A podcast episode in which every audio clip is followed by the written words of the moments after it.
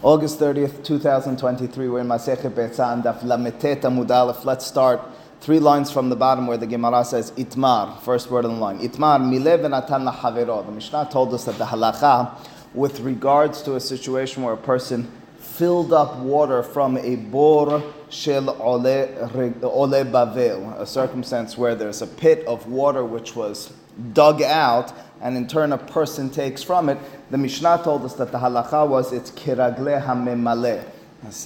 Skipping all the details as we're familiar with them at this point already, the ownership status with regards to tehum Shabbat is on the person who drew that water. The water is, so to speak, his with regards to the halachot uh, um, in, in, uh, in, the context of Tehum Shabbat. As a result, the Mishnah now questions, the Gemara now questions. What if you didn't draw the water for yourself in mind, but rather with another person in mind specifically? If I drew it for myself, it has the status of me. Even if I hand it over to my friend, it's going to have the status of me. What if initially, upon drawing that water, I had in mind the friend? I'm so to speak drawing for them. What's the status in such a situation? Says the Gemara, Rav Nachman amar keragle mishimnit maleulo, Rav Sheshet amar keragle hamemale. Uh, each of these two opinions take different sides on this matter. On the one hand, Rav Nachman says, a person who's zochel havero. We have halacha zachin adam shelo befanav. I'm able to uh, merit for you. I'm able to acquire something for you, even if you might not even know about it, and certainly when you do know about it. And as a result, if I fill up this water with you in mind, it's immediately yours. It's keragle mishenit maleulo. It seems to be the more simple approach. Rav Sheshet alternatively says it's keragle hamemale. It doesn't get transferred immediately to the ownership of the other.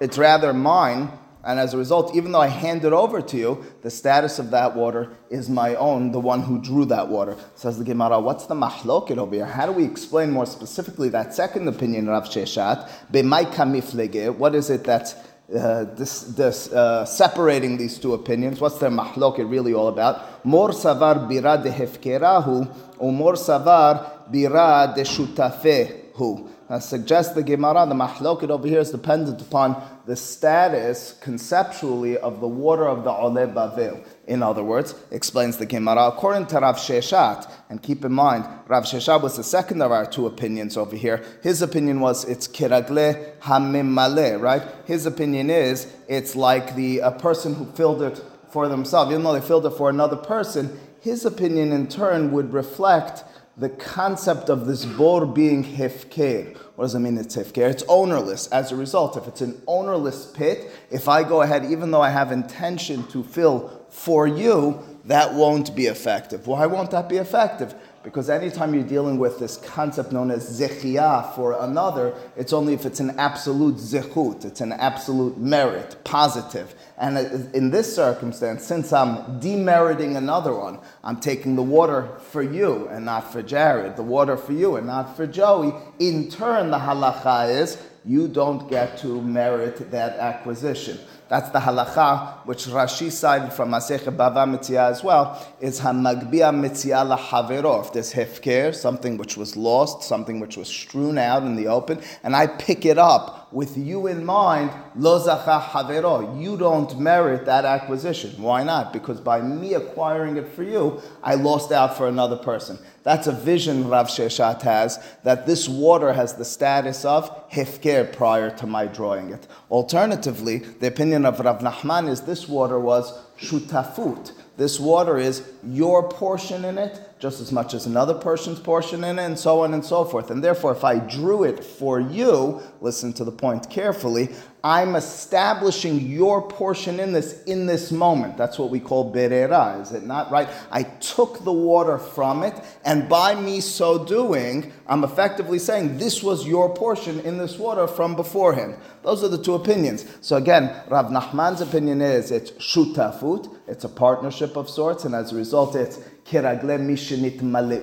It's like the status of the person who was drawn for. Alternatively, Rav Sheshet, whose opinion is that it's considered, it's conceptually seen as um, uh, shoot as uh, hefker, I can't be zoche for you. Says the Gemara, etive Rava le Rav Nachman. Rava has a question on Rav Nachman. Let's review what Rav Nachman just told us. Rav Nachman told us that the bor shel ole bavel, the status is shutafut. We call that bere de shutafe ninhu, right? That's what the Gemara told us. What about the following? We have a Mishnah in Masechet Nedarim which teaches this. הריני עליך חרם המודר אסור, הרי אתה עליי חרם הנודר אסור, הריני עליך ואתה עליי שניהם אסורים. In each of the following case, three cases, there's a simple stated halacha. The hidush will come afterwards. If I say that which own, I own is forbidden to you, you're forbidden. You're the mudar. If I say that which you own is forbidden to me, I'm forbidden. I'm the noder. If I say that which is owned by you and by me is forbidden upon you, and that which is owned by you is forbidden upon me, well, in turn, I'm asur to you and you're asur to me. Those first three halachot are quite straightforward. Now we deal with the tricky situations where I said something's asur to you, but we kind of have a shared st- stock in this.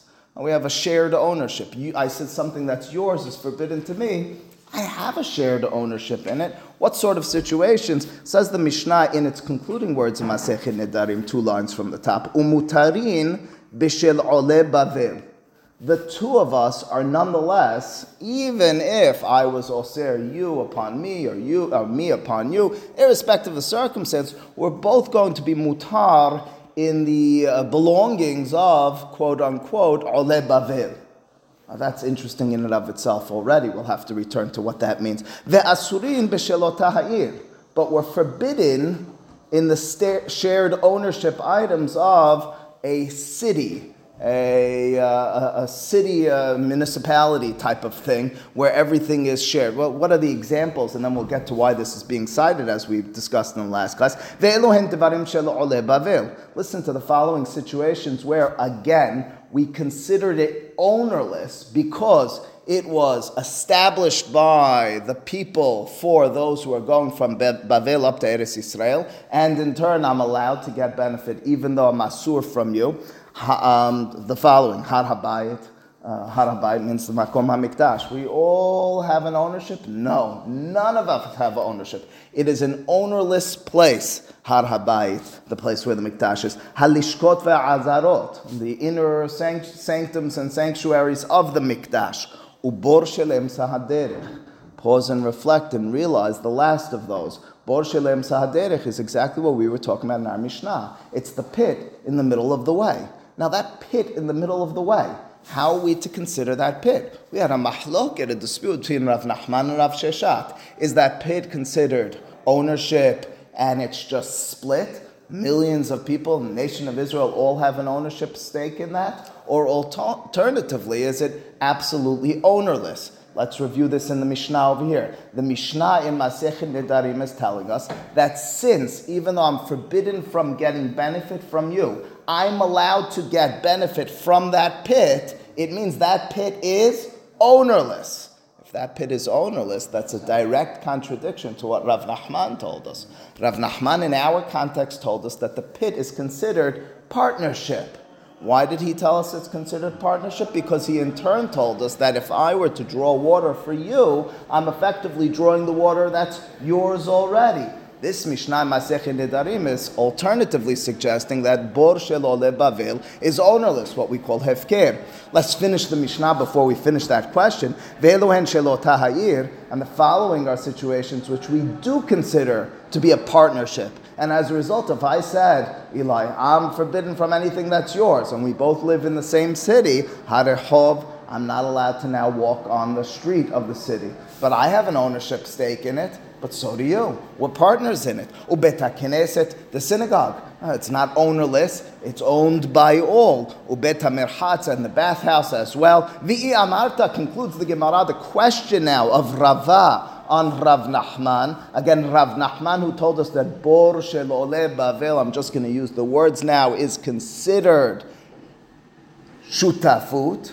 A question from this Mishnah Masechet Nedarim, where it seems clear it's considered hefker, v'amarta bere de shutafe, who, if you were to tell me, as you did, Rav Nachman, that the bor shel ole bavel is considered to be partnership ownership, amai mutar, why should it be permitted when I forbade your belongings upon me for me to use that bor, for me to utilize that pit? I thought the pit is owned by both of us, why should it be permitted for me to take from it? Shouldn't it be like the synagogue? Isn't it identical to the Bet Merchatz, the uh, bathhouse, or the street? והתנן השותפים שנדרו הנאה זו מזו אסורים להיכנס לחצר ולרחוץ בבור. Says the Gemara, the, the truth is, um, or, or, alternatively, you should read like this, אסורים להיכנס לחצר. So says the Gemara, uh, don't we know that if we're partners in anything and we forbade one another in it, we're in turn both forbidden to get any benefit from the shared item because you have just as much a stake in it as me. The Gemara's question in turn simply stated is Rav Nachman, how could you argue that a bor shelole bavel is considered shutafut equals partnership? It should alternatively, based on this Mishnah Masech Nedarim, be considered hefker equals ownerless. Answers the Gemara, lirchotz Hachenameh v'hacha b'may askinan lemalot. Mor midide kamemale umor midide kamemale. The Gemara suggests, as an answer for Rav Nachman, that it works like this. In truth, when we talked about the pit, which is considered to be a partnership, a partnership in a pit. If I want to go and dunk myself in this pit, in this bath, which is owned by both me and you, I would not be able to. Every particle of water which touches my body, I say it might be yours, it might be mine. I'm getting benefit from yours and mine at once, and as a result, if we have an equal stake in this pit, in this mikveh, in this bathhouse, I can't go into it if I forbade your part upon me.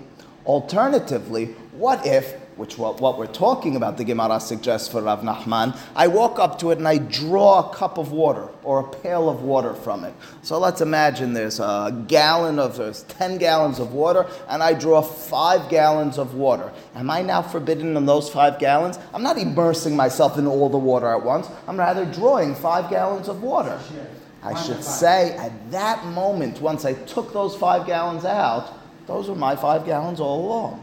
That's the concept of Berera, after all. Let me repeat again for us to understand Rav Nachman's claim. Rav Nachman says, listen, I do understand, I do accept that the Bor de Bavel, this pit, is an equal ownership, not that it's ownerless, it's an equal ownership. And as a result, if I were to draw the water for you, it's in turn considered yours with regards to Tehum. But you had a question upon me. The question that you asked on me is from the Mishnah Masech Nedarim. The Mishnah Masech Nedarim says that that pit, uh, we're both allowed to go and immerse ourselves in it, even though I forbade you to benefit from it. Why are you allowed to? Why are you allowed to use it in such a circumstance? It seems clear from there. The Mishnah is telling us that it's not considered ownership which is split, it's rather considered something that's hefker. Suggests Rav Nachman, suggests Rav Nachman, the difference is that that Mishnah was never talking about dipping yourself in it. The Mishnah alternatively was talking about drawing water from it, which means to say, although it does have equal ownership for all of us, however, once you draw the water from it, I've now established that that is mine. If I've now established that is mine, we go retroactively, we say that was mine all along. I'm not benefiting from you in that moment, I'm benefiting from myself. You understand the difference? What's that? Take it all? Absolutely a problem. Correct, Joey. If you take more than your portion, absolutely a problem. Well, that's what Rav Nachman in turn is suggesting. He says, since it's considered partnership, you could in turn draw it for someone else and it's considered theirs. That's the concept known as berera, which we've been working with throughout. It me- what's that? Dipping is not removing? Dipping isn't removing because as I dip into it, I'm benefiting from the whole thing at once. I can't say I'm benefiting from my particles of water and not yours. They're all touching me at once, effectively. That's the point. That's the distinction the Gemara makes. It means then, and this is the critical part for us until we come back to the, the specific context at the end, it means then that Rav Nachman is accepting the notion, which maybe we've become familiar with already, but we do know that no, he's not accepting Hefker. He's saying even though it's Shutafut, I have a retroactive called berera. Rav Nachman is accepting berera. That when I drew that water, it emerges that that water was always mine. Not that I benefited from yours. I took my water out. Oh, means Rav Nachman accepts the concept known as berera. He told us that we all own it. He further he had to explain the Mishnah in Masechet Nedarim, and the way he explained the Mishnah in Masechet Nedarim was with the concept of Berera. It means he accepts Berera. The Gemara will have a question on him accepting the concept known as Berera. Why so? Lots of introductions necessary. Let's just begin with it. V'savar Rav Nachman yesh Berera? Question mark. Is it really so that Rav Nachman maintains this concept known as Berera? It emerged from here, but we're going to have a contradiction from an alternative statement of Rav Nachman in an altogether different context. But the bottom line is going to be whereas Rav Nachman, in telling us that even though we both share ownership in this pit, I can take water out and it's considered mine, the upshot of that is that's called Berera. We're going to have an example from a Mishnah, altogether different context, where he doesn't have Berera. Vehatenan, don't we have the following Mishnah? Several introductions necessary for this Mishnah, which is really recorded in three places. So let me just give the introductions. I have a minute.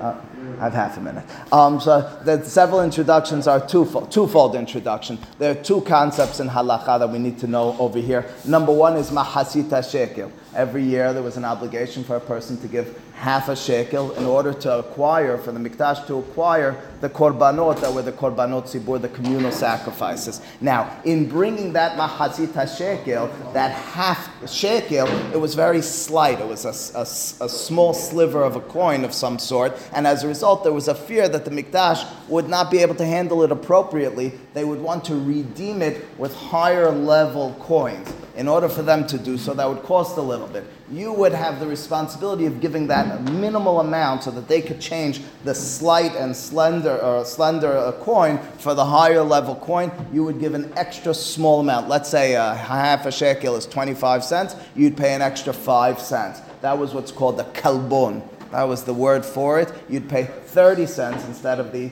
25 cents. That's introduction number one. We'll have to deal with the details. Introduction number two, and we'll deal with the details as well tomorrow, is something called ma'aser behema. Every year you have to give a tenth of your, um, your animal uh, growth and born that year, and you would bring it to the mikdash and you would slaughter it. The chelev and the dam, chelev and the dam. That's that's later in this. Indeed, you're ahead of us, Eli. The chelev and the dam would be sacrificed, and you would eat from the maaser behema. We're going to have to deal with both of those halachot, how they interact with one another, and ultimately speaking, how they're relevant to the concept of berera in Rav Nachman's opinion. We'll come back to that next time. Baruch Amen